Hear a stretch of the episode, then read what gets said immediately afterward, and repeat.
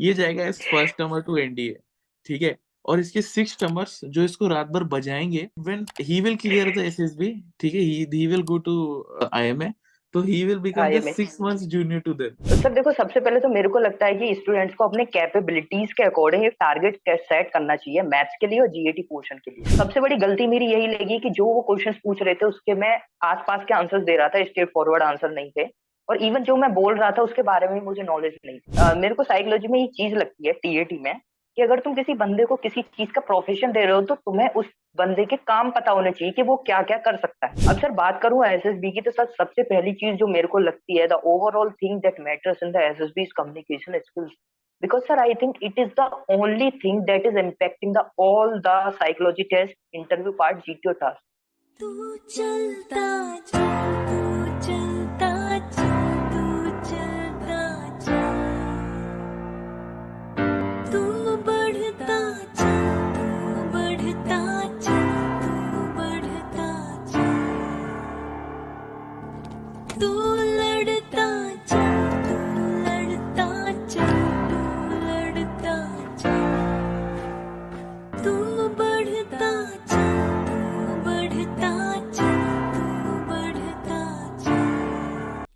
Hello, hello, hello. If you wish to have a career in the armed forces and join the National Defense Academy, you have to clear the NDA written exam first, and for that, you need mentors.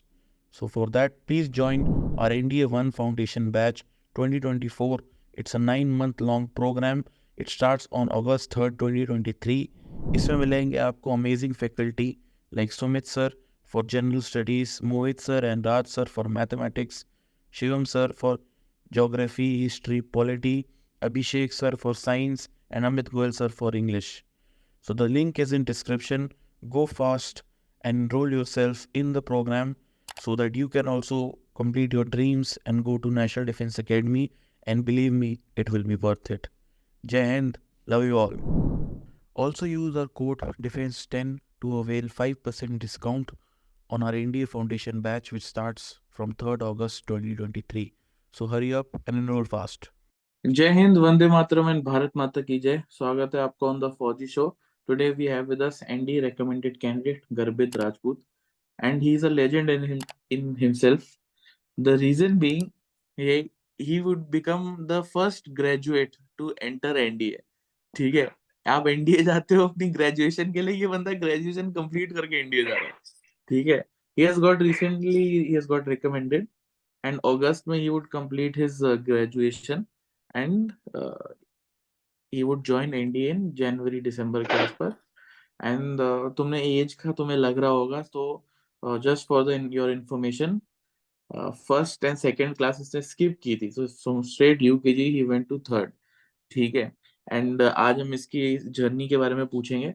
And also the video has been disclaimer video has been sponsored by an लेकिन he is not an an student ठीक है? We want to be honest with our audience and an academy. So uh, Garbit uh, thank you so much yeah, for accepting my invitation and coming on a show as a guest. Uh, it's a privilege. And uh, भाई पहले ये बता कि तेरे को कैसा लग रहा है? तू अपनी ग्रेजुएशन कंप्लीट करके जा रहा है। तू सीडीएस के लिए जाता था इसके लिए कहाँ से चले गया तू एनडीए लिए? सर ट्वेल्थ के बाद जब डिसाइड किया कि डिफेंस फोर्सेस जाना है तो सर एनडीए दिया। तो एनडीए में अपन को लगने लग गया, भाई, शायद अटेम्प्ट लगने वाले हैं। एक दो, तीन, चार, पता नहीं कब रुकने वाला हूँ, पता नहीं। तो सर ट्वेल्थ के बाद ही मैंने ग्रेजुएशन स्टार्ट कर दी। कि चलो, कुछ नहीं, अगर एनडीए में नहीं हुआ, पक पक के सीडीएस तक तो पहुँच ही जाऊँगा। तो सर, जब मैंने ग्रेजुएशन स्टार्ट कर दी तो सर, मेरा थर्ड ईयर ऑफ़ ग्रेजुएशन आ गया। तो शुरू के जो मेरे तीन, चार अटेम्प्ट थे एनडीए के, उनमें बिल्कुल बेकार परफॉर्मेंस सच में रिकमेंड होने लायक नहीं था। बट फिर खुद को इम्प्रूव किया तो ये टाइम आ गया। तो फिर लगा कि लास्ट अटेम्प्ट में चलो अगर ये भी हो जाता है तो भी ठीक है एनडीए वरना फिर दो महीने बाद सीडीएस आ रहा है ग्रेजुएशन कंप्लीट हो गई वो हो जाता है तो वो भी ठीक है। तो अब ग्रेजुएशन कंप्लीट होने वाली है इस चीज़ की अलग खुशी है बट अगर सीडीएस से होता वो भी ठीक था एनडीए से हो गया लास्ट अटेम्प्ट में ड्रीम था तो ये भी हो गया तो ये भी ठीक है। सब कुछ ठीक है भगवान ने जो दे दिया वो ठीक है। ग्रेट और तूने बीएससी की है वैसे? हाँ सर ओके ग्रेट तो एकेडमी जाके बीए करना है would just suggest you double bachelor हाँ सर अलग अलग कर बस। हाँ बीए तो बीएससी बोथ हाँ ग्रेट मूविंग फॉरवर्ड यार एनडीए रिटर्न का थोड़ा बात करते हैं तूने you have cleared it multiple times by the time this video is launched तो तकरीबन डेढ़ महीने के आसपास uh, रह जाएगा for the candidates for their return exam तो what is an ideal strategy according to you what are the resource list तूने कैसे प्रिपेयर किया? जीएस मैथमेटिक्स एंड इंग्लिश आप बता यार ऑडियंस को। सर देखो सबसे पहले तो मेरे को लगता है कि स्टूडेंट्स को अपने कैपेबिलिटीज के अकॉर्डिंग एक टारगेट सेट करना चाहिए मैथ्स के लिए और जीएटी पोर्शन के लिए। जैसे मेरा था कि मेरे को जीएटी में uh, मेरे को मैथ्स में 120 टू 140 के बीच में स्कोर करना है। और मेरे को जीएटी में अराउंड 300 स्कोर करना है। तो मैं मैथ्स में क्या कर करता था कि मैं पीवाई क्यूज को ज़्यादा से ज़्यादा लगाया करता था। एक एक एक, एक चैप्टर वाइज के कॉन्सेप्ट करने के बाद जब मैं उनके प्रैक्टिस लगा लेता था क्वेश्चंस के प्रैक्टिस कर लेता था उनको तो मेरे को इतना कॉन्फिडेंट आ जाता था कि हाँ अगर 120 क्वेश्चंस है तो मैं आराम से 70 से 75 अटेम्प्ट कर पाऊँगा और जिनमें से 60 टू 65 क्वेश्चंस ठीक होंगे। तो मैं 130 140 के आसपास मैथ्स में रिटर्न में स्कोर कर लूँगा। बात करूँ जीएटी की तो सर इंग्लिश मेरी पहले से अच्छी थी जो मैंने वॉकअप वगैरह पढ़ी। यूट्यूब सोर्सेज से पढ़ी और खुद से। मैं एक चीज़ किया करता था जैसे, सबसे पहले मैं मैथ को पूरा कवर कर लेता हूँ। तो मैथ्स में क्या किया करता था कि जैसे मेरी एक अकेडमी थी, कटारा डिफेंस अकेडमी जहाँ पे मैं अलीगढ़ में रहता हूँ तो मैंने वहाँ से सबसे पहले बेस लिया। तो उसके बाद फिर मैंने क्वेश्चन किए प्रैक्टिस पी वाई क्यूज के। और फिर मैं उसके बाद एडवांस क्वेश्चन के लिए आया ट्यूटर्स अकेडमी पे YouTube channel tutors academy Chitra Parashar ma'am का, जहाँ पे वो मैम क्वेश्चन प्रैक्टिस कराती थी और हाई लेवल क्वेश्चन होते थे। तो मैंने वहाँ से वो प्लेलिस्ट कंप्लीट की। तो क्वेश्चंस लगाए कॉन्सेप्ट किए पीवाई क्यूज किए मैथ्स कंप्लीट 120 टू 130 में अब बात करूँ इंग्लिश की इंग्लिश के लिए सर मैं एक चीज़ क्या करता था फॉर दी बॉके पार्ट अगर कोई भी वर्ड है तो मैं उसको गूगल पे डालता था और जितने उसके सिनोनियम्स होते थे टेन टू ट्वेल्व और एंटोनियम्स उनको कॉपी में लिख लेता था। तो पाँच से दस डेली के वर्ड्स वो होते थे और मेरे को वो याद करने होते थे। तो वो साइनो एंटो इतने हो जाते थे कि वो ना ही तुम्हें यूट्यूब से कवर करने की ज़रूरत, ना किसी चैनल से। तुमने खुद अपने गूगल से जो जो तुम्हें लगा, तुमने वो लिख लिया। उसके बाद ईडीएम फ्रेजेस के लिए मैंने लिस्ट वगैरह डाउनलोड कर ली और उनको रिवाइज कर लिया करता था, जब भी मेरा मन हुआ करता था। तो इस तरीके से इंग्लिश को मैंने कर लिया। बात करूँ साइंस सेक्शन की तो सर एक बार मैंने एनसीआरटी को रिवाइज कर लिया था और जितने पीवाई आ चुके थे पिछले आठ साल में, मैंने उन सबको एक कॉपी पे लिख लिया था और उससे रिलेटेड जो बन सकते थे। लाइक इंफ्रासोनिक वेव्स की कितनी रेंज है तो उसके अकॉर्डिंग जो तीन और वेव्स बची हैं, उनके भी लिख लेता था। अगर किसी चीज़ की वेवलेंथ पूछे तो उनसे रिलेटेड और कौन कौन सी वेवलेंथ बन सकते हैं, वो लिख लिया करता था। तो पीवाईक्यू से रिलेटेड कितने क्वेश्चन बन सकते हैं, वो चीज़ मैं साइंस के लिए क्या करता था। तो साइंस के लिए किसी भी यूट्यूब वगैरह की ज़रूरत नहीं पड़ी, खुद से हो गया। सर, बात करूँगा ज्योग्राफी पोर्शन की हिस्ट्री पॉलिटिक्स इन वाले पोर्शन की तो जैसे कि मैंने बताया कि मैंने कटारा डिफेंस अकेडमी से पढ़ा था जो मेरे अलीगढ़ में है। वहाँ पे एक टीचर थे राहुल सर। उन्होंने भी कई बार एसएसबी दे रखी है twelve thirteen times SSB appear तो ही हैज़ वास्ट एक्सपीरियंस तो उन्होंने जो वो हमें वो सारे सब्जेक्ट्स पढ़ाया करते थे तो उनका वे बहुत ही अच्छा था। तो मेरे को कभी भी यूट्यूब पे जाने की ज़रूरत नहीं पड़ी। मैं उनके बैचेस ही लिया करता था मैंने दो बार बैचेस लिए तो वो एनडीए बैच में भी सीडीएस लेवल की जीएस को पढ़ाया करते थे। तो जीएस लेवल उस समय हाई हो गया था मेरा। तो वहाँ से मैंने जीएस कवर किया। और अगर मैं बात करूँ करंट अफेयर्स की तो कोई भी YouTube channel inside DS journey और जो जो यूट्यूब चैनल्स पे कोई भी current affairs monthly current affairs आते थे तो मैं इनको उनको पढ़ लिया करता था। तो इस तरीके से मैं स्ट्रेटेजी बना लिया करता था कि मैथ्स पर 130 140 आना है जीएटी में मेरे को 290 से 300 आना है तो ओवरऑल स्कोर 420 के आसपास जिससे कि मेरिट में भी सेफ़ हो जाओ अगर कट ऑफ़ 360 के आसपास गई तो बाकी अगर तो, इस बार की बात करें कट ऑफ़ 310 310 के आसपास तो इस बार अगर इसको 370 380 भी है तो मेरे को लगता है कि हाँ ठीक बिल्कुल I feel the same way great SSB पे आते हैं ठीक है। पहले सिक्स अटेम्प्ट्स में you had got rejected so क्या क्या तू गलत कर रहा था? Technical interview attended you attended ND SSB also तो गलत क्या क्या कर रहा था तू उस टाइम पे? सर जैसे कि फ़र्स्ट एसएसबी थी जब मेरी एनडी की एनडी 148 की। तो सर उस समय मेरी सबसे बड़ी गलती हुई कि मैं इंटरव्यू पार्ट में जो मेरा इंटरव्यू चला वो एक घंटा चालीस मिनट चला था। तो सबसे बड़ी गलती मेरी यही लगी कि जो वो क्वेश्चंस पूछ रहे थे उसके मैं आसपास के आंसर्स दे रहा था स्ट्रेट फॉरवर्ड आंसर नहीं थे। और इवन जो मैं बोल रहा था उसके बारे में मुझे नॉलेज नहीं थी। लाइक मैंने जियो पॉलिटिक्स हम्म। बोला उन्होंने ओपैक पूछा मेरे को ओपैक की फुल फॉर्म ध्यान नहीं। मैंने पढ़ा था बट मुझे ध्यान नहीं था। इतना ज़्यादा नर्वस हो गया कम्युनिकेशन स्किल्स बहुत गंदी। जीटीओ में गलतियाँ की लाइक कमांड टास्क में क्या होता है? छोटी छोटी चीज़ों का ध्यान रखना होता है। आपको अपने सबऑर्डिनेट को पीछे रख के आपको आगे आना होता है, जब भी आप किसी स्ट्रक्चर को फॉर्म करते हो। मैंने अपने सबऑर्डिनेट को आगे सेंड कर दिया। तो वो छोटे छोटे गलतियाँ जो जीटीओ में हुई, जो मुझे बाद में रियलाइज़ हुई जीपी में पूरे सॉल्यूशन नहीं लिख पाया था। इंटरव्यू पार्ट में बहुत ज़्यादा भसड़ मचा दी, पूरा नर्वस हो रखा हूँ, सही से बोल नहीं पा रहा हूँ। कम्युनिकेशन स्किल्स इतनी गंदी बहुत ज़्यादा। साइक ओवरऑल ठीक ठाक था। तो गलतियाँ की फ़र्स्ट एस में। सेकेंड एस में जीटीओ मेरा पार्ट अच्छे से नहीं हो पाया। जीडी वगैरह में पार्टिसिपेशन अच्छा नहीं था। रेड पार्ट को टच किया कई सारे रूल्स तोड़े। उसके बाद फिर स्क्रीन आउट हुआ। मैं स्क्रीन आउट में मैंने अच्छा परफॉर्मेंस किया बट स्टिल गॉट आउट वो तो मेरे को अभी तक समझ नहीं आया कि मैं स्क्रीन आउट क्यों हुआ जो दो अटेम्प्ट में हुआ। बाकी जो तीसरी चौथी कॉन्फ्रेंस जो मैंने दी थर्ड फोर्थ कॉन्फ्रेंस में आ, मेरा जो परफॉर्मेंस था वो सेटिस्फाइड था। मेरे को लग रहा था हो जाना चाहिए था बट नहीं हुआ। टेक्निकल एंट्रीज थी। मे बी द रीजन कुछ और हो सकता है बट पता नहीं मेरे को क्या रीजन था बट ओवरऑल मेरा परफॉर्मेंस मेरे तरफ़ से सेटिस्फाइड था। तो गलतियाँ वहाँ भी हुई थोड़ी थोड़ी जो मेरे को रियलाइज़ हुई बट उसके बाद फिर ये जो वाला अटेम्प्ट था यहाँ पे मैंने सारी गलतियाँ देखी ऐसे नहीं करना। एक एक टास्क को एनालाइज किया कि मैं कहाँ कहाँ गलतियाँ करके आया हूँ हर एक टास्क में। जीडी हो जीपी हो इवन इंटरव्यू पार्ट हो कितना बोलना है कितना नहीं बोलना। तो वो सारी चीज़ें मैंने खुद से सीखी जितनी एस मैंने दी। और इंटरव्यूज़ देखे मैंने रिकमेंडेड कैंडिडेट्स के तो समझ आया कि क्या इम्पोर्टेंट है एक्चुअली वो सब मैंने चीज़ें की तो उसके बाद फिर at the end I did it great हमारे चैनल की वीडियो देखी तूने कोई पहले? हाँ सर कई सारे रिकमेंडेड कैंडिडेट की वीडियो देखी है मैंने। वो भव्यांशु थ्री टाइम्स रिकमेंडेड और भी बंदे हैं आपके यूट्यूब चैनल पे तो मैं वीडियो देखा करता था क्योंकि यहाँ पे ना वीडियोस के साथ साथ एंजॉयमेंट आता है। जब बंदे अपनी कहानी बताते हैं ना भाई ऐसे ऐसे हुआ। मतलब अपन को पता ही नहीं क्या हो रहा है। कोई जीटीओ के किस्से सुना रहा है कोई इंटरव्यू पार्ट के किस्से सुना रहा है। तो मज़ा बहुत आता था। तो ये है कि वीडियो का टाइम ही पता नहीं पड़ता कब हो गया कब नहीं हुआ। तो एंजॉयमेंट वाली थी सारी वीडियो तो अच्छी great glad I could be some small part of your journey thank you so much हाँ सर जब वीडियो देखता था तो लगता था कि हाँ मैं भी आऊँगा। वैसे रिकमेंड हो जाऊँगा। एक दो अटेम्प्ट और जा रहा है। बोलूँगा सर को। हाँ सर अपन भी आ गए इधर। बट ग्रेट यार मतलब अभी आई एम श्योर जो फीलिंग तेरे को आती होगी रिकमेंडेड कैंडिडेट्स के साथ अब लोगों को तेरे साथ आ रही होगी मतलब साइकिल बिल्कुल सर जो एस्पिरेंट्स हैं जी ग्रेट मूविंग अहेड एसएसबी पे आते हैं लास्ट अटेम्प्ट ठीक है? इस बार तूने क्या प्रिपरेशन में अलग किया या इट वाज जस्ट कि मेरा लास्ट अटेम्प्ट है I will I have nothing to lose मैं अपना जाके बेस्ट दूँगा? सर दोनों ही चीज़ थी। सबसे पहली चीज़ मैंने ये सोच लिया था जैसे मेरा दो महीने बाद सीडीएस आ रहा था तो मेरे को पता था कि हाँ मैं इतनी तैयारी कर लूँगा मेरा सीडीएस रिटर्न हो जाएगा तो मैं एज एस भी दे दूँगा सीडीएस की आगे आने वाले। तो सबसे पहली चीज़ तो सर खोने के लिए कुछ बचा नहीं था। अगर मैं यहाँ फेल भी हो जाता तो कोई नहीं सीडीएस आ रहा। लेकिन सर फिर भी मैंने सोचा चलो लास्ट अटेम्प्ट है एक बार पूरे एफर्ट्स डाल के देख लेते हैं।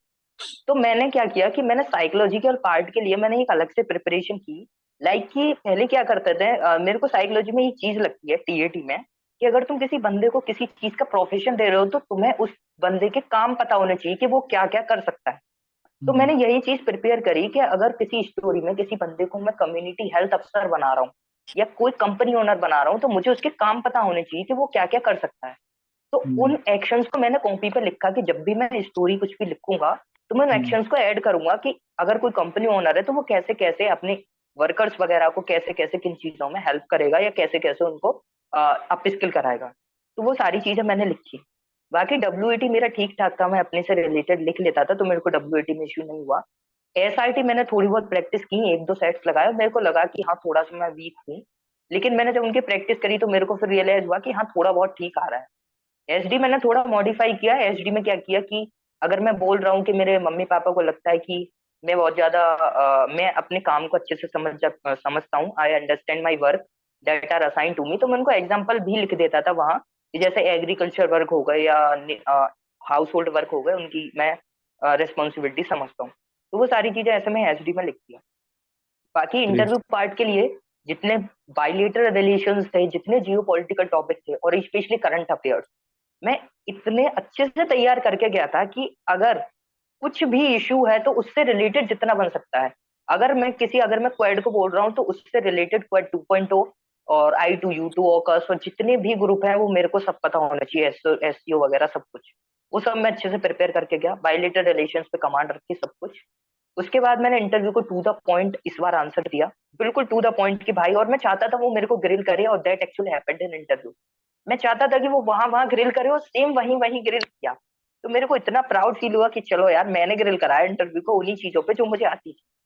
बाकी हम्म। जीटीओ में इस बार का जो बेस्ट था रियली बताऊँ एनडीए में तो सच में इतना मतलब एज अ सुपीरियर बंदे ठीक थे बंदे but as I was a seven time repeater and they were two three four time तो आई फील कि हाँ मैं उनमें अच्छा परफॉर्म कर गया जीटीओ में। तो मैंने अच्छा खासा परफॉर्म किया जीडी में लाइक ट्वेंटी मिनट्स की जीडी थी तो मैंने सेवन एट मिनट से ज़्यादा ही बोला होगा। तो वहाँ मेरे को लगा थोड़ा सा डोमिनेटिंग है जीडी में बट कम्युनिकेशन स्किल्स इतनी अच्छी कर ली थी। कंटेंट इतना अच्छा तैयार कर लिया था कि वहाँ मेरे को बंदे सुन रहे थे। बाकी जीपी पार्ट की बात करें वहाँ भी पार्टिसिपेशन किया। और पीजीटी स्ट्रक्चर वगैरह तो इतना देख चुका मैं कि भैया बस स्ट्रक्चर रखा है ऊपर ब्लू है नीचे व्हाइट है बल्ली यहाँ फंसानी है और बस हो गया। तो वो सारी चीज़ें हो गई थी स्ट्रक्चर में। वहाँ तो बस जाओ ये करो हो गया। तो पीजीटी वाली चीज़ें हो रही। बाकी लेक्चरेट वगैरह के लिए मैंने कुछ भी प्रिपेयर नहीं किया। बस मैं बोला कि हाँ स्किल्स मेरी कम्युनिकेशन पे कमांड हो गई थी तो बस मेरे को ना कैसे भी तीन मिनट गुजारने थे। लाइक like, मैंने जो टॉपिक लिया वो लिया था इंडियन हेरिटेज साइट्स और सर मैंने अपने लेक्चरेट में पूरे तीन मिनट के टॉपिक में एक इंडियन हेरिटेज साइट्स का नाम नहीं बोला। पूरे तीन मिनट के टॉपिक में। इवन इंटरव्यूअर बोला कि जेंटलमैन तुम्हारा टॉपिक क्या था? मैं बोला सर इंडियन हेरिटेज साइट्स बोलते मेरे को तीन इंडियन हेरिटेज साइट्स के नाम बता। मैंने कहा sorry sir I don't know even one बोलता हाउ कैन यू से तूने तीन मिनट लेक्चर दिया कैसे? तू दे के दिखा, एक मिनट बोल के दिखा मेरे को. अब मैं उसको एंशियंट में सोशल कल्चरल और रिलीजियस टाइप पे ले गया। नेपाल, भूटान भूटान। और मैंने हेरिटेज को जोड़ दिया और इकोनॉमी टूरिज़्म ट्रेड व्रेड पता नहीं क्या क्या। बोलता, ओ you said this all those things मैंने कहा हाँ सर बस यही सब कि अच्छा ठीक है नाइस तो वो सारी चीज़ें हुई लेक्चरेट वगैरह में। और बाकी कमांड टास्क वगैरह में ग्रिल हुआ मैं। मैंने पाँच मिनट में कर लिया था तो उन्होंने क्या किया कि उन्होंने उन स्ट्रक्चर को तोड़वा दिया कि यहाँ से टूटा हुआ है मैं वो भी कर गया। फिर उसके बाद उन्होंने शिफ्ट कर दिया कि अब इस वाले स्ट्रक्चर पे आ जा।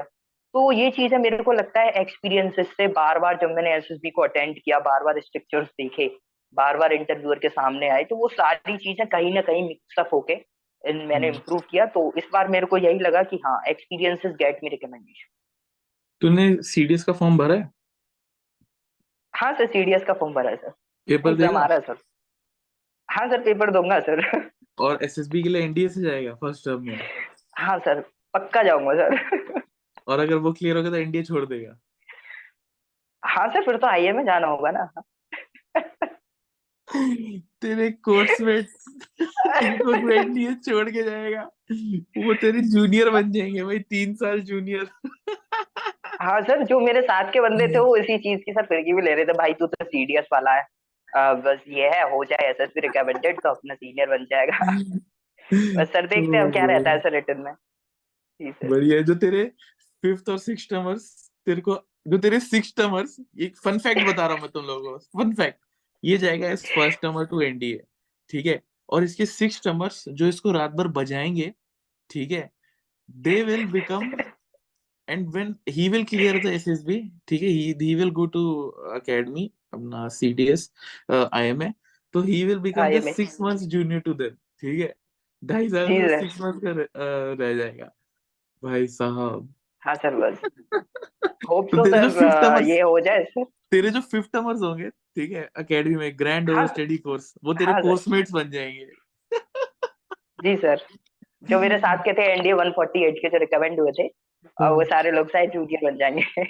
If I get recommendation in CDS great यार ग्रेट ग्रेट स्टोरी मज़ा आ गया भाई। बढ़िया। अच्छा अपना गर्भित तेरा कुछ कहानी में एक और इंटरेस्टिंग है कि साइकोलॉजिस्ट ने तेरा इंटरव्यू लिया था एक एक्स्ट्रा इंटरव्यू है ना? तो उसमें क्या हुआ? उसके बारे में बता दो सर ऐसा था कि जब साइकोलॉजी मैंने लिखी तो मैंने वहाँ ना कुछ हाई लेवल स्टोरीज लिख दी थी। मैंने प्रोफेशंस डाल दिए थे। लाइक like मेरे को एक डॉक्टर टाइप समथिंग कुछ दिख रहा था तो मैंने उसे कम्युनिटी हेल्थ अफसर बना दिया तो मैंने वहाँ अच्छे अच्छे एक्शन ऐड किए, उसने क्या क्या। किया एक कंपनी का सीन था जिसमें, उसमें मैंने एक कंपनी ओनर बना दिया था। और एक और किसी एक उसमें एक पर्सन था, उसके पीछे तीन चार लोग थे फॉर्मल्स में तो मैंने उसमें डिस्ट्रिक्ट एजुकेशन अफसर बना दिया। तो बहुत हाई हाई पोस्ट दे दी थी। और उन प्रोफेशन के अकॉर्डिंग मैंने एक्शंस इतने अच्छे डाल दिए थे। लाइक एक माउंटेन का सीन था जिसपे नीचे दो बंदे थे तो मैंने जियोलॉजिस्ट बना दिया कि ये जियोलॉजिस्ट है। तो मैंने उसमें एक्शंस में ना एक्स रे डिफ्रेक्शन टेक्निक और सैंपल्स वगैरह कलेक्ट करना और पता नहीं क्या क्या ही बहुत अच्छे अच्छे एक्शंस डाल दिए थे। तो हुआ क्या कि जब मैं इंटरव्यू देके आया फोर्थ डे बहुत ही इंटरेस्टिंग था कि जैसे मैंने फोर्थ डे इंटरव्यू दिया तो मेरे को इंटरव्यू ने ग्रिल किया सबसे पहले तो। मेरा करीबन एक घंटा चालीस मिनट इंटरव्यू चला। मैं ग्रिल हुआ अच्छे से। और डिस्कशन भी अलग ही लेवल पे। मतलब कुछ अलग ही लेवल चल रहा है डिस्कशन का जियो पॉलिटिकल टॉपिक पे। अब उसके बाद जब मैं वहाँ से निकला तो तीन से चार बंदे मेरा चेस नंबर बाईस था। तो चेस नंबर उन्नीस, बीस, इक्कीस और बाईस को ऑफ़िस में बुलाया, ये कॉल थी। अब हम ऑफ़िस पे पहुँचे और हमको बोला कि भाई, तुम्हारा ना एक छोटा सा टेस्ट होगा जिसपे एस एस बी इंटरव्यू पर कोई फ़र्क नहीं है। तो भाई, हम चारों में से हमसे पूछा गया कि तुम चारों में से कौन देना चाहेगा? तो आई सेड कि sir I will give that कि ठीक है तो मेरे को उठा लिया अब क्या हुआ कि पंद्रह मिनट बाद बहुत ही तमीज से मेरे को लेके जाया गया और एक गेट में एंट्री दे दी गई, लो जाइए। अब मैं थोड़ा पहले सोचा कि यार बड़े तमीज से सब कुछ हो रहा है, सामने दो बंदे बैठे हुए हैं मतलब क्या ही चक्कर है। अब मैं आराम से चौड़ में बैठा हुआ हूँ कुर्सी पे कि चलो भाई, मेरा साइकोलॉजी हो गया जीटीओ सब कुछ सेट गया इंटरव्यूअर ने डेढ़ घंटा ग्रिल किया, ठीक है रिकमेंड हो जाऊँगा। और ये लोग कुछ पूछ रहे होंगे, जो कुछ साइकोलॉजी में मैंने किया, ठीक है। अब मैं बहुत ही आराम से बैठा हूँ, पीछे हाथ करके, ठीक है। अब वो बोलते हैं कि अच्छा तुम्हारा स्टे विस्टे कैसा रहा? जीटीओ वगैरह? अब मेरे को पता नहीं था कि जो सामने बैठे हैं वो लेफ्टिनेंट कर्नल रैंक के साइकोलॉजिस्ट थे और जो साइड में टीका लगा के बैठे हैं वो सीनियर साइकोलॉजिस्ट थे। ये मेरे को चीज़ रियलाइज़ हुई पाँच मिनट बाद, जब मैंने उनके साथ बकैती टाइप कर दी। हाँ सर, पूछो क्या पूछना है? अब मेरे से पूछ रहे हैं कि अच्छा कैसा रहा तुम्हारा एस एस का स्टे मैंने कहा, सर, बढ़िया कि अच्छा। दोबारा आ रहे हो फोर्टीन एस एस हाँ सर, मैंने कहा, दोबारा आ रहा हूँ। अच्छा क्या चेंजेस लगा? तो मैं बोला कि, सर, सबसे पहला चेंज तो डॉर्मेट्री बहुत अच्छी कर दी है। अच्छा। और दूसरा चेंज दूसरा क्या चेंज लगा? सर दूसरा वो जो जीटीओ में स्ट्रक्चर्स होते हैं ना उन पे पेंट कर दिया है तो अब वो और ज़्यादा चमकने लगते हैं। Okay so you you saw that मैंने कहा हाँ सर वो देखा मैंने। कि अच्छा ठीक है बनाइस तो उसके बाद बोलते हैं, अच्छे जेंटलमैन अब हम क्या करने वाले हैं कि अब हम आपको ना ये देखेंगे, आपने जो साइकोलॉजी में लिखा है, वो हम देखेंगे कि आपको कितना पता है। मैं बोला, चलो, ठीक है सर तो बोलते हैं अच्छा आपको वो स्टोरी याद है? एक कंपनी टाइप सीन था, दो लोग थे। तो तुमने कंपनी ओनर बनाया कैसे? और तुमने अगर कंपनी ओनर बनाया तो तुम कंपनी ओनर हो नहीं। तो आपने ये एक्शन साइड कैसे की? मतलब आपने स्टोरी पहले से लिख रखी है? मैंने कहा, सर स्टोरी लिखी नहीं है बट अगर सर कोई कंपनी ओनर है तो मैंने ये ज़रूर लिख रखा है अपने माइंड में, और तब से मैं एस देता आ रहा हूँ कि अगर एक कंपनी ओनर है तो वो क्या क्या कर सकता है किन किन रिसोर्सेज से हेल्प ले सकता है? और एक मैं five B R C C rule को फॉलो करता हूँ कि अगर कोई भी चीज़ है, उसको फाइव डायमेंशन से कैसे सोचें? उसकी सोशल हेल्प क्या हो सकती है? फ़िज़िकल हेल्प जो उनके साथ के बंदों से ली जा सकती है। एक सेकंड कंपनी में अब जैसे ये एक बार ये रूल फिर से बता बी आर सी सी ये क्या होता है? Five B R C C ये एक कर्नल युद्धवीर सर थे जो शायद हाँ। अभी उनकी डेथ हो गई तो थी उनका एक five B R C C rule था five B hmm. R C C rule था कि अगर कोई भी चीज़ है ना तो उसको आप फाइव डायमेंशन से सोचो। लाइक अगर मैं बात करूँ लाइक कंपनी ओनर का ही एग्जांपल ले लेता हूँ। तो कंपनी ओनर क्या करेगा? सबसे पहले ना वो अपने जो अपने वर्कर्स हैं उनको स्किल करना चाहेगा। तो स्किल करना चाहेगा तो सबसे पहली चीज़ वो ट्रेनिंग एंड डेवलपमेंट देगा जिससे कि वो अपने वर्कर्स को अप स्किल कर पाए। दूसरी चीज़ जो उसकी कंपनी में मिस मैनेजमेंट है वो उस चीज़ पे फोकस करेगा जिससे कि जो उसकी लेबर कॉस्ट ज़्यादा हो रही है उसको रिड्यूस कर पाए। तीसरी हम्म। चीज़ सर जो उसकी इन्वेस्ट है मेंटेनेंस में जो मेंटेनेंस में अपना इन्वेस्ट ज़्यादा करेगा जिससे कि कंपनी का वर्क फ्लो अच्छा हो सके। और हम्म। सर वो और किन किन डायमेंशन से सोच सकता है कि वो जो और टीम है जो क्या बोल सकते हैं उसको मैनेजिंग टीम है उस पर ज़्यादा इन्वेस्ट कर हम्म। सकता है जिससे कि और जो कंपनीज़ है उनसे इंटरेक्शन ज़्यादा हो तो ये सर सारी चीज़ें फाइव बी या सी रूल से सीखी कि कोई भी चीज़ है उसको फाइव डायमेंशन से सोचो कि कहाँ कहाँ से हेल्प ले सकते हो कहाँ कहाँ से तुम्हारा इंटरेक्शन बनने से वो चीज़ अचीव हो सकती है वो चीज़ हम्म। मैंने अपने टी में अप्लाई करी तो वो मुन, वो उन्होंने मुझसे पूछा कि ये तू कैसे लिख सकता है ये सारी चीज़ें? तू कम्युनिटी हेल्थ अफसर नहीं है डिस्ट्रिक्ट एजुकेशन अफसर नहीं है, तू जियोलॉजिस्ट नहीं है, तूने प्रोफेशन ऐसे ऐसे दिए हैं। तो मैं बोला कि सर, अगर ये प्रोफेशन मैंने दिए हैं तो मेरे को पता है कि ये बंदे क्या क्या कर सकते हैं। तो बोलते हैं, तू तो ये है नहीं ना तो तू ये कैसे लिख सकता है? मैंने कहा, sir yes sir I am not this I am not in this profession but sir एक रिपीटर को या फिर एक बंदा जो एस्पिरेंट है, उसको इतना तो पता होता है कि अगर एक जियोलॉजिस्ट है तो वो क्या क्या करता है, उसका काम क्या है? कैसे कैसे वो हेल्प ले सकता है या क्या क्या चीज़ें करता है, वो कौन कौन सी रिपोर्ट देता है क्या क्या रिकमेंडेशन देता है, अपने एनालिसिस रिपोर्ट्स को कहाँ कहाँ पब्लिश करता है तो ये सारी चीज़ें पता होती है। अच्छा ठीक है। उसके बाद उन्होंने क्या बोला कि अच्छा हम आपको ना एक स्टोरी देते हैं, जिसमें एक बंदा फॉर्मल्स में खड़ा हुआ है, उसके साथ एक सूटकेस है, पीछे विंडो है विंडो में तीन से चार लड़के हैं या कुछ पर्सन टाइप हैं। तेरे पास पंद्रह सेकंड है, पंद्रह सेकंड में सोच और एक मिनट में स्टोरी को नैरेट कर दे। अब ये बोला मेरे को साइकोलॉजिस्ट ने सीनियर साइकोलॉजिस्ट घड़ी देख रहा है कि पंद्रह सेकंड बाद मुझसे बोले कि ठीक है भाई स्टार्ट कर। अब मैं बोला कि अच्छा यार फॉर्मल्स हैं सूटकेस है, पीछे विंडो टाइप है। मैं बोला कि सर, ये जो बंदा है, वो गवर्नमेंट एग्ज़ाम की तैयारी कर रहा है। लाइक सीजीएल एग्ज़ाम उसको एक्साइज इंस्पेक्टर बनना है। लेकिन उसने क्या किया कि जो पास में प्राइवेट कंपनी थी, वहाँ वो इंटरव्यू देने जा रहा है, जिससे कि वो अपनी डेली नीड्स को कंप्लीट कर पाए।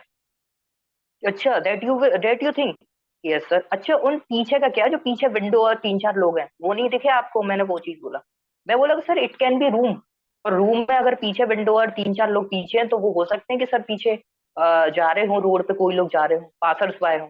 अच्छा that you consider passers by मैंने कहा हाँ सर मेरा जो मेन फोकस था उस फॉर्मल वाले बंदे पे और सूटकेस सूटकेस पे जो आपने बोला अच्छा ठीक है। अब बोलते हैं, इसमें एक्शंस पता क्या ऐड करेगा? अब मैंने एक्शंस में उनको बोला, छह सात एक्शंस बता दिए।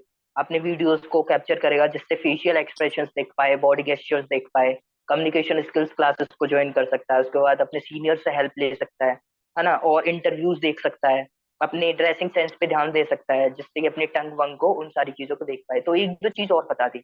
बोलते अच्छा ठीक है। टीएटी कवर हो गया, उनको आधा आइडिया मिल चुका था।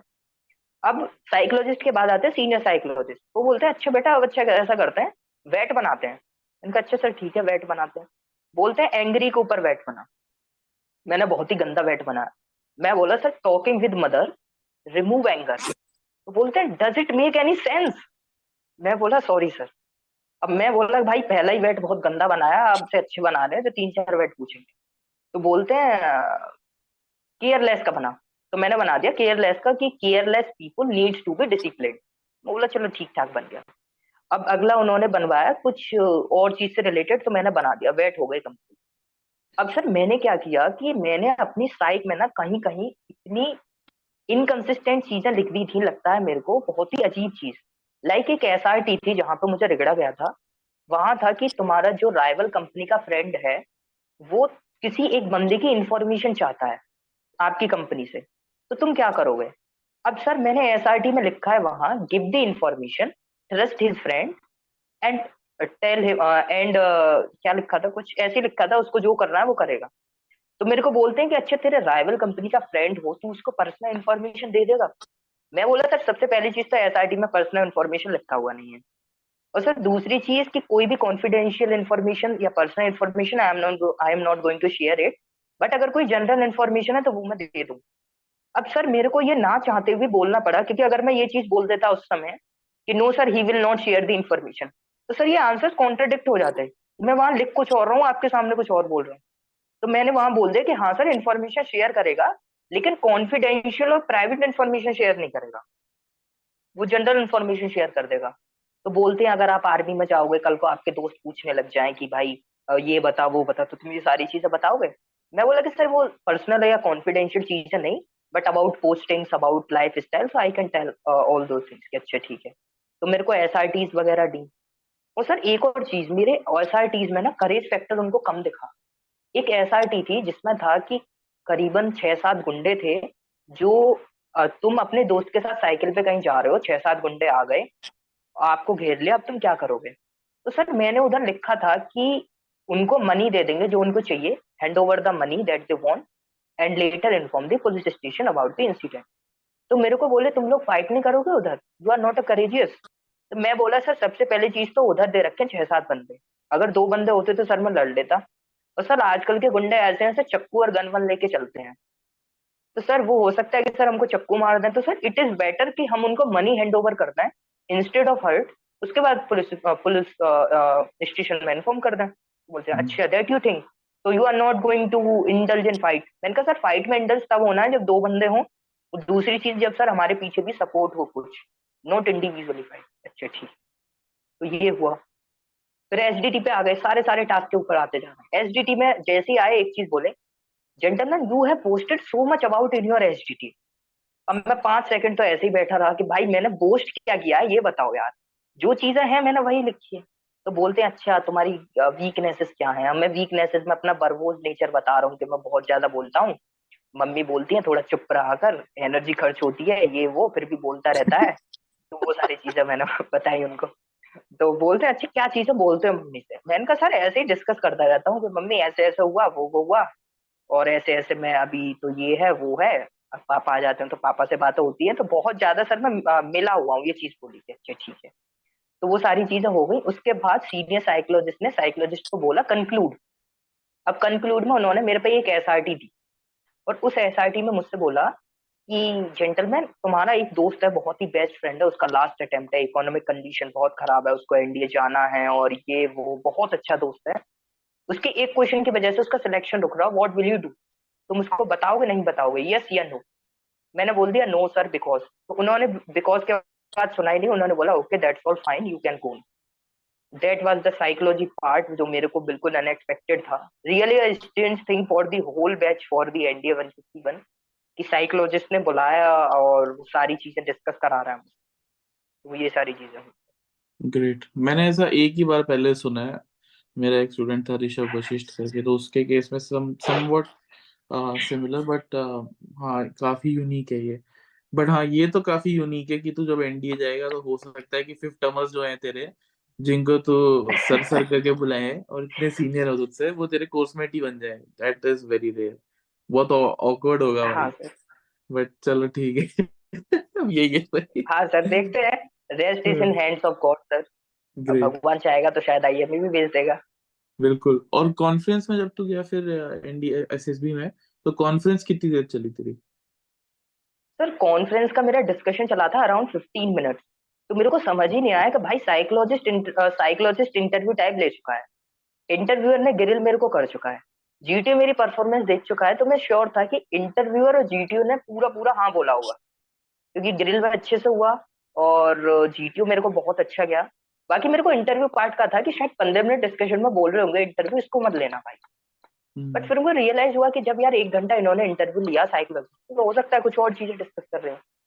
तो जब मैं वहाँ गया कॉन्फ्रेंस रूम में अंदर पंद्रह मिनट डिस्कशन के बाद तो मेरे को बोलते सबसे पहली चीज़ कि गर्भित आप दोबारा फोर्टीन एस भी आ रहे हो? मैंने कहा हाँ सर अच्छा क्यों आए हो दोबारा फोर्टीन तो मैं बोला कि, सर, अपने मम्मी पापा से कंसल्ट किया मैंने और डेट चूज़ कर ली और आ गया, ठीक है। अच्छा आपकी ग्रेजुएशन भी होने वाली है ना एग्ज़ाम्स कब है? मैं बोला कि, सर, अभी दस पंद्रह दिन बाद अच्छा। तो भाई, एक चीज़ बता, ये आस्किंग यू वन क्वेश्चन मैंने कहा, यस सर तू एनडीए जा क्यों रहा तेरा तो सीडीएस आ रहा दो महीने बाद। इट इज़ रियली वर्थ तू चार साल वहाँ रगड़ा खाएगा। वहाँ अपना एक साल मज़े से काट और उसके बाद कमीशन मतलब लुभा रहे हैं पूरा कि भाई तू एक बार मैं ये बोल दू कि नहीं, सर एनडीए तो जाना ही नहीं है तो मैं वैसे ही आया हूँ। मैं बोला, सर, देखो, ऐसी कोई बात नहीं एनडीए सीडीएस मैंने एनडीए दिया तो मेरे को, सर, ये था कि कोई सी भी एंट्री हो। मैं, सर, थोड़ा मैच्योर्ड आंसर दे के आता, सच बताऊँ कॉन्फ्रेंस में, क्योंकि पहले मैं बहुत गलतियाँ कर रहा था बट फिर मुझे रियलाइज़ हुआ कि भाई मैच्योर्ड आंसर दो कॉन्फ्रेंस में इन होना है तो। यहाँ से भी निकाल दे जाओगे। मैं बोला कि सर ऐसा था कि सर मेरे को आफ्टर ट्वेल्थ मेरे को पता था कि एनडीए जाना है तो सर मैं कोई भी चांस मिस नहीं करना चाहता था तो मैंने सीडीएस नहीं दिया पिछले वाला क्योंकि उन्होंने क्वेश्चन पूछा कि तूने जब ये एनडीए दिया तो सीडीएस क्यों नहीं दिया? सीडीएस था तेरा वाला। तो मैं बोला कि सर ऐसा कुछ नहीं था। अ, मेरे को डिसाइडेड था कि मेरे को एनडीए जाना या मेरे को डिफेंस फोर्सेस जाना था कोई सी भी एंट्री सही तो बोलते हैं अच्छा ओके फिर उसके बाद मेरे को पाँच मिनट डिस्कशन करने के बाद फिर दोबारा आ गए। भाई तू एनडीए जा क्यों रहा है यार? तू सीडीएस जाना तो क्यों? तेरी ग्रेजुएशन कंप्लीट होने वाली है बार बार बोल रहा है, तेरी ग्रेजुएशन कंप्लीट होने वाली है। तू जा क्यों रहा है? मैं बोला कि, सर, मेरे को जाना है, अब मेरे को मौका मिला है तो सर बचाऊँगा। सीडीएस हो जाएगा तो वो भी ठीक है। अच्छा ठीक है, ओके। फिर बोलते हैं, तूने क्या गलतियाँ की पिछले अटेम्प्ट में जो रिकमेंड नहीं हो पाया? तो सर, पहले तो मैं सोचा कि जब पंद्रह मिनट का डिस्कशन चला है तो हो सकता है ये मेरे पे कुछ एसआईटी वगैरह पूछ सकते हैं। मैं हो सकता हूँ बॉर्डर लाइन हो। बट पता नहीं उन्होंने कुछ पूछा ही नहीं है जनरल क्वेश्चंस कर रहे थे। हो सकता है पूरा एन हूँ मैं।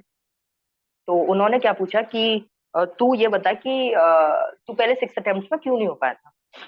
तो मैं बोला सर उसमें कुछ कॉन्फ्रेंस में कुछ ट्रेनेबिलिटी फैक्टर होता है कि अगर आप किसी हाँ। लो बैकग्राउंड या प्लेस बैकग्राउंड से आ रहे हो तो आपको ज़्यादा मार्क्स देंगे तो सर मैंने क्या किया कि उन्होंने जब पूछा कि तू क्यों नहीं हुआ तो सर मैंने सबसे पहली लाइन ही चिपका दी थी कि sir as I was from village background so there was no resources to improve my communication skills and that was the only reason of not performing well in my first three four attempts. ठीक है। हम्म। फिर मैंने उनको एक दो गलतियाँ और गिना दी जैसे कमांड टास्क में गलतियाँ हुई सर मेरा जीपी में पार्टिसिपेशन जीडी में पार्टिसिपेशन बहुत कम रहता था। तो एक दो चीज़ें वो मैंने बता दी। तो वो उसके बाद फिर बोले अच्छा अब तू तीन चेस्ट नंबर बता जो तेरे को लगते हैं कि जो रिकमेंड होंगे। मैं बोला sir chest number twenty six जो रिकमेंड हुआ था एक और बोला मैं चेस्ट नंबर और मेरा चेस्ट नंबर ट्वेंटी टू था। मैं बोला, sir this time chest number twenty two also क्योंकि सेम बोर्ड था सेम प्लेस था, और सेम चेस्ट नंबर था ट्वेंटी टू जब मैं पहले कॉन्फ्रेंस आउट हुआ। तो इस बार मेरे को लग रहा था कि हाँ भाई, इस बार रिकमेंड होऊँगा मैं सेम चेस्ट नंबर है। तो मैं उनको बोला कि, sir this time chest number twenty two also is going to recommend तो बोलते हैं are you sure about you मैंने कहा हाँ sir I think you have been already selected me तो हंस गए, फिर बोलते हैं अच्छा ओके तो हाउ आज योर स्टे उसके बाद उन्होंने कुछ नहीं बोला। बोलते हाउ आज योर स्टे मैंने कहा ठीक है सर अच्छा था। सिलेक्ट हुआ? मैं ही तो था ट्वेंटी टू अरे नहीं दूसरा जो तूने बोला ना। ट्वेंटी तेरा दोस्त ट्वेंटी सिक्स हाँ वो भी सिलेक्ट हुआ। हाँ ट्वेंटी सिक्स सिलेक्ट हुआ ओके ग्रेट जिस ग्रेट जिसका बोला हाँ वो हुआ। तो बोलते हैं अच्छा तू तेरे को लगता है अपना? मैं बोला sir I think you have you already have been selected तो उसके बाद हंस गए फिर बोलते हाउ आज योर स्टे ठीक है। फिर उसके बाद एक दो क्वेश्चंस और कैसा रहा खाना वाना। मैंने कहा सर ठीक। और फिर जब मैं कॉन्फ्रेंस से निकल रहा हूँ, उसके बाद फिर तो मेरे को लग रहा था शायद हो जाना चाहिए। तो दैट वाज ग्रेट ग्रेट अच्छा तूने कम्युनिकेशन स्किल्स की बात की। So I have recently started a communication course तो हमारे फ़र्स्ट कोर्स में ना 60 बच्चे आ गए। मतलब मैंने सोचा नहीं था, ठीक है? और 60 के 60 ऐसे हैं जनरली यहाँ तो एसीसी बैकग्राउंड के हैं, जो हमारे सैनिक हैं, जो सर्व कर रहे हैं। या विलेज बैकग्राउंड के का majority of them are from village background तो मतलब हम हमारा है कि हर क्लास में ना उनको पंद्रह पंद्रह की क्लास में डिवाइड कर दिया हमने और उनको टीचर्स के साथ डाल दिया। तो मतलब बसड़ प्रैक्टिस कराते हैं उनको और ग्रामर और practice grammar practice feedback improvement बस इस पे चलता है। तो अ, क्योंकि you have also faced somewhat of a same issue so तू कुछ एडवाइस करना। चाहेगा उनको? हाँ सर देखो मैं एक चीज़ बोलूँगा सर कम्युनिकेशन स्किल्स के लिए ना सर सबसे पहली चीज़ मेरे को लगती है कि अपने टंग को ना सर एक्सेप्टेंस ऑफ़ वर्ड्स चाहिए। इंग्लिश का हम्म। उनको एक्सेप्टेंस चाहिए टंग को जब तक आप बोलोगे नहीं उस चीज़ को रिसाइट नहीं करोगे। जैसे शुरू शुरू में जब मैं ट्वेल्थ में था तो उसके बाद सर मेरे को घंटा कुछ नहीं पता था कम्युनिकेशन के बारे में। मुझे कुछ ढंग से बोला भी नहीं जाता था। Even first S S B में कुछ ढंग से नहीं बोला गया। तो सर उसके बाद ना मैंने क्या किया कि ये जो ग्रुप डिस्कशन हुआ करते थे टेलीग्राम पे एक एस एस बी जर्नी करके हमारा ग्रुप है जिसपे हम डिस्कशन किया करते थे। हाँ और बहुत ही अच्छा ग्रुप चल रहा है। इसी ने ऐड कर दिया हाँ सर सर बहुत सारे रिकमेंडेशन चल रहे हैं इस वक्त तो सारे हाँ। बंदों के। तो हम्म। सर उस ग्रुप में हम डिस्कशन किया करते थे और भी टेलीग्राम चैनल्स थे। तो सर वहाँ क्या था ना कि यहाँ पे हेजिटेशन खुलता था हम बोल पाते थे। इवन सर मैं एक और चीज़ किया करता था। तो जैसे कि मैं आपको बोला कि मैं बरबूज नेचर है मेरा टॉकेटिव नेचर है। सर मैं हम्म। अपने आप से ना खुद ही मन में स्ट्रेटजी बनाया करता था किसी भी चीज़ के लिए। चाहे हम्म। सीडीएस का एग्ज़ाम आ रहा हो या मेरा प्लान बी जो कि सीएपीएफ था सेंट्रल आर्म पुलिस फोर्सेस था। तो मैं उसके लिए भी अभी से प्लान करके रखा था कि हाँ मेरा ग्रेजुएशन कंप्लीट होने वाला है अगस्त में अगला अटेम्प्ट सीएपीएफ आने वाला है। तो मैं इस चीज़ को ऐसे ऐसे करूँगा क्योंकि एनडीए मेरा हो चुका सीडीएस के लिए मेरे को इतना चाहिए सीएपीएफ के लिए इतना। तो ये मैं ना खुद से मन में स्ट्रेटेजी बनाता था और ये चीज़ें मैं खुद से इंग्लिश में डिस्कस किया करता था। या अगर कोई हम्म। टॉपिक मेरे मेरे दिमाग में चल रहा है अगर इंडिया पाक चल रहा है तो मैं खुद को रिसाइट करता था कि तेरे को क्या क्या पता है। अगर तेरे सामने लेक्चरेट आएगा तो तू किन किन पॉइंट्स को बोलने वाला है। वो चीज़ें मैं माइंड में रिसाइट किया करता था। और जब भी ये चीज़ जो फियर खत्म हुआ कम्युनिकेशन स्किल्स का वो तभी हुआ। जब तक बोलोगे नहीं भाई तब तक तो ये फियर जाएगा नहीं। आप आओ ग्रुप्स पे सारे लोग बहुत ही गंदी गंदी इंग्लिश बोलना कोई बात नहीं। सारे लोग एक दूसरे पे हंसना मज़े लेना खूब एंजॉयमेंट करना बट जो कुछ भी करना है इंग्लिश में करना। ग्रेट तो वो चीज़ बहुत ज़्यादा इम्प्रूव हो। Great I also face lots of issues in language मेरे फादर बबीना में मेरे को पढ़ा रहे थे तो हमारे गली का वो था मतलब स्ट्रीट क्या बोलते स्ट्रीट स्कूल था और वहाँ से उठा के मेरे को सीधा माउंट सेंट मेरीज में डाल दिया दिल्ली कैंट तो कॉन्वेंट स्कूल तो वहाँ पे अ, बहुत मेरे को दिक्कत आई लेकिन वही है जैसे तूने बोला प्रैक्टिस फीडबैक वगैरह उससे आई मुझे काफ़ी फ़र्क पड़ा। मम्मा ने मेरी काफ़ी हेल्प की। और बाकी बुक्स काफ़ी पढ़ने लगा मैं। काफ़ी रीड करने लगा। काफ़ी मूवीज़ हाँ भी सर बुक्स का भी सर एक अच्छा सोर्स है। हाँ जी सर बुक्स भी जो पढ़ते हैं ना उनकी बहुत अच्छी। और सर मैं तो बोलूँगा सर कि जो बिल्कुल विलेज बैकग्राउंड से लाइक मैं एक विलेज बैकग्राउंड से रूरल बैकग्राउंड से हूँ, सच में कुछ नहीं था शुरू में। कोई रिसोर्सेज नहीं थे। और सर एक और चीज़ मेरे कम्युनिकेशन में बहुत ज़्यादा हेल्प की है। सर मैं यूट्यूब पे वीडियोस बनाया करता था। अफ़गानिस्तान अच्छा। तालिबान का इश्यू हुआ था। मैं हाँ मैं तब से वीडियोस बना रहा हूँ। तो मैंने अपने यूट्यूब चैनल पे क्योंकि मेरा यूट्यूब चैनल है गर्भित गर्भित हब तो वहाँ पे मैं क्या करता हूँ कि सर आजकल तो मैं वीडियोस रिटर्न के ऊपर बनाऊँगा बट पहले क्या करता था कि सर मैं बाइलेटर रिलेशन पे वीडियोस बनाता था करंट अच्छा। अफेयर्स पे बनाता था। तो उससे हम्म। क्या होता था कि सर मेरी एक तो सबसे बड़ी चीज़ होती है अगर तुम कैमरे के सामने हो और अगर कैमरे के सामने तुम अपनी फ्लुएंसी दिखा पा रहे हो now you are the king सबसे बड़ी चीज़ थी कैमरे के सामने तुमको हेजिटेट नहीं होना है तो वो चीज़ मैंने इम्प्रूव की। मेरे को लगता है जब मैं पुरानी वीडियोस देखता हूँ अपनी अफ़गानिस्तान तालिबान के ऊपर जो बनाई तो मेरे को लगता है भाई कितना गंदा बोलता था। लेकिन उसके बाद जब धीरे धीरे इम्प्रूव किया Indo China Indo Pak Indo Russia और ये सारे बनाए मैंने बायोलेट operation Indian army operation upload किए तो धीरे धीरे वो चीज़ें इम्प्रूव होती गई। तो कॉन्फिडेंस भी बढ़ा नॉलेज भी बढ़ी। सर उस पे 200 सब्सक्राइबर थे अब दो तीन दिन में 300 हो गए। अच्छा अभी इस इंटरव्यू के बाद आ, और क्रॉस हो जाएँगे होपफुली हाँ सर उस पे सर वीडियोस बनाना है क्योंकि सर जो जूनियर्स है ना क्योंकि सर जब मैं उस टाइम पे था तो सर बंदे सच में सर मैं भी सोचता था कि कोई बंदा मेरे को पर्सनल गाइडेंस दे। क्योंकि सर टीचर्स देते हैं गाइडेंस वो ठीक है। लेकिन सर जो बंदा बार बार एसएसबी जा रहा है बार बार रिटर्न को देख रहा है ना तो उस बंदे को थोड़ा ज़्यादा पता है कि कहाँ कहाँ उस पर कमी हो रही तो सर मेरे को वो रियलाइज़ हुआ कि हाँ मैं वीडियोस वगैरह बनाऊँगा अपने जूनियर्स के लिए, कैसे कैसे मैंने क्या क्या किया और कौन कौन से सोर्सेज से हेल्प ले सकते हो। और इंटरव्यू में एक एक टास्क में मैंने क्या गलतियाँ की। क्योंकि सर मेरे को अभी भी याद है, एक एक छोटे छोटे टास्क में जो गलतियाँ की है ना सर सच्ची में वो अगर गलतियाँ ना करे ना, एक फ्रेशर तो सर रिकमेंड हो जाए। बहुत गलतियाँ की। तो वो सारी चीज़ें मैं अपने यूट्यूब चैनल पे बताऊँगा। मैंने सब सोच रखा है, सब बनाऊँगा। अब चार, पाँच महीने का टाइम है वीडियोस बनानी है वहाँ पे और हेल्प करनी है जूनियर्स की, जिससे कि वो समझ पाए। ग्रेट आई होप तेरे सब्सक्राइबर्स भी बढ़े लोग भी देखें तेरे videos and guys that was how to improve your communication communication skills section by your friend Garbhit over here and if you also wish to enroll in our program so we are starting next batch on 16th of October ठीक है so you can check out the brochure program brochure in the description and uh, also call us on the WhatsApp link to enroll yourself for the next course. तो सीटें limited है तो देख लेना।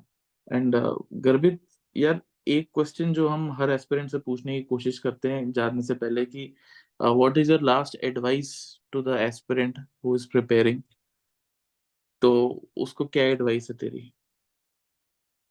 Sir अगर last attempt की बात करूँ सर अगर रिटर्न पार्ट है ना तो सर आई थिंक कि रिटर्न में ना तुम्हें इतना स्कोर कर लेना है कि फाइनल मेरिट में तुम आउट ना हो अराउंड 400 अगर कट ऑफ़ 350 है तो आपको जितनी भी कट ऑफ़ है, उसमें 50 60 मार्क्स अब हो गए तो हाँ surely you will be in merit अब सर बात करूँ बी की तो सर सबसे पहली चीज़ जो मेरे को लगती है the overall thing that matters in the SSB is communication skills because sir, i think it is the only thing that is impacting the, all the psychology test, interview part gto task because if you are not hesitant in front of those persons if you are able to express yourself your points in the gd part then you are the king in your gd and the thing matter that is sir एक होती है communication skills अच्छी होना और एक होती है sir बहुत अच्छी होना जिससे कि आपके मन में कोई भी आइडिया आया ना वो तुरंत आपकी जीप से निकल गया and that actually matters in GD repeaters के बैच में बट जो बंदे का लास्ट अटेम्प्ट है सही अपनी कम्युनिकेशन स्किल्स पे और छोटे छोटे गलतियाँ जो करते हैं शायद वो उनको पता नहीं है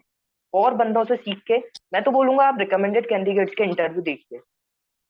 या फिर जिन बंदों ने अपनी मिस्टेक्स बताई है ना यूट्यूब चैनल पे कि ये ये मिस्टेक्स मैंने की, आप उनको एक बार देखिए, जिससे कि आप उन मिस्टेक्स को ना करो बिकॉज़ दे नो कि उन्होंने वो छोटी छोटी गलतियाँ की और इसी वजह से रिकमेंड नहीं हुए थे। बट अगर तुम उनको नहीं करोगे तो हायर चांसेस है कि रिकमेंड हो जाओगे। तो कम्युनिकेशन स्किल्स इंटरव्यू पार्ट के लिए सर मैं एक चीज़ बहुत अच्छी बोलना चाहूँगा कि इंटरव्यू पार्ट के लिए ना एक चीज़ का हमेशा ध्यान रखना कि जितना उसने पूछा है उतना ही बोलना। लाइक like, तुम कुछ भी बोल रहे हो उसके ऊपर पता होना चाहिए। सर जैसे मैंने क्या गेम खेला था वो मेरे को जियो पॉलिटिक्स पे घसीट रहा था। पीओ के operation Polo annexation of Hyderabad Panchsheel principle कब हुआ कब नहीं हुआ आर्म्स रेजिमेंट सब कुछ चल रहा था। तो सर उन्होंने क्या कहा? मेरे को बोला कि करंट अफेयर्स की तीन न्यूज़ बता तो सर, मैंने क्या सोच रखा था? एक ये सारी चीज़ें रिपीटर को पता होती है, एक फ्रेशर को पता नहीं होगी, जो चीज़ मैं बोलने वाला हूँ। एक रिपीटर को पता होता है कि अगर वो एक करंट अफेयर की न्यूज़ बोलने वाला है ना तो उससे उसके अकॉर्डिंग उसको सब कुछ पता है। लाइक like मैंने ये बोला कि यूएसए जो है, वो ताइवान से अपने सिटीजन को एवोकुएट कर रहा है। तो जो चाइना है, वो कुछ प्लान कर रहा है वहाँ पे। तो सर मेरे को चाइना, ताइवान, यूएसए, इन तीनों का पूरा रिलेशन पूरा हिस्ट्री से लेके प्रेजेंट सब पता था। जिससे कि अगर वो पूछे तो मैं बता दूँ। और सर वो चीज़ उसने पूछी। मैंने बोला कि सर नावाकोबा डैम डिस्ट्रॉय कर दिया गया है। वो चीज़ मुझे पता थी। रशिया, यूक्रेन, वो मैं पूरा पढ़ चुका था। अब मेरे को ये भी पता था, मैं रिपीटर था तो वो इससे अलग भी पूछता। तो जो प्रेसिडेंट था ब्रिगेडियर रैंक का, उन्होंने बोला अच्छा बेटा, ये तो तीन ठीक है। ऐसा करो, कुछ और बताओ उससे हटके। अब सर मैं उसके लिए भी प्रिपेयर होके गया था। मैं बोला कि सर चार जुलाई को एस के समिट होने वाली है इंडिया की। इंडिया होस्ट करने वाला है। अब सर मैं एस से रिलेटेड उसके कंट्रीज़ कितने कंट्रीज़ हैं कौन कौन से कंट्रीज़ हैं फुल फॉर्म क्या है फलाना ढंका वो सब तैयार करके गया और वो चीज़ उसने पूछी मुझसे। तो तभी तो मैं बोला जो चीज़ तुम बोल रहे हो ना उसके ऊपर सब पता होना चाहिए। मैं हम्म, एस याद करके गया तो एस से रिलेटेड क्वेड ओकस और ये सारी चीज़ें जितने ग्रुप थे वो मैं सब पढ़ के गया था क्योंकि अगर मैं एस बोलने वाला हूँ तो वो ब्रिक्स भी बोलेगा जी ट्वेंटी भी बोलेगा आई टू यू टू भी बोलेगा क्वेड टू पॉइंट अभी जो चल रहा है वो भी बोलेगा नेटो भी बोलेगा सब कुछ बोलेगा। तो जो तुम बोल रहे हो उसके ऊपर तुम्हें पूरा डायमेंशन कवर होना चाहिए। भाई इंटरव्यू में ज़्यादा मत बोलना जितना पूछा है उतना ही बोलना इतना गंदा घिसेगा ना इतना गंदा कि पूरा ब्लैंक हो जाओगे सर मैं बोलूँ क्या? बिल्कुल वेल सेड इंटरव्यू में सर मेरे को यही लगता जी sir. Great. Uh, thank you so much, Garbit, for coming and we wish you all the best for your ten your ahead at N D A या आई एम ए या O T A जहाँ भी तू जाता है finally ठीक है? And also we would request all our subscribers to like share subscribe this video आप लाइक एंड कमेंट करते हैं तो एल्गोरिदम को और लोग ये सर्च में आता है लोगों के। And also do subscribe to Garbhit's channel also ठीक है? I will put the link in description you do subscribe to it and also I will tag him in the title also ठीक है? तो तुम डायरेक्ट चैनल पे जाओ subscribe कर दो। He will make more videos तो तुम्हारा भी फ़ायदा हो जाएगा। Rest also do check out our sponsors उन्होंने बड़ी मेहनत से हमें स्पॉन्सर किया है सो उनको भी चेकआउट कर लेना अगर आपका मन करे। They are starting their batch in August for NDA foundation and we wish you all the best spread love ठीक है? एंड जय हिंद लव यू ऑल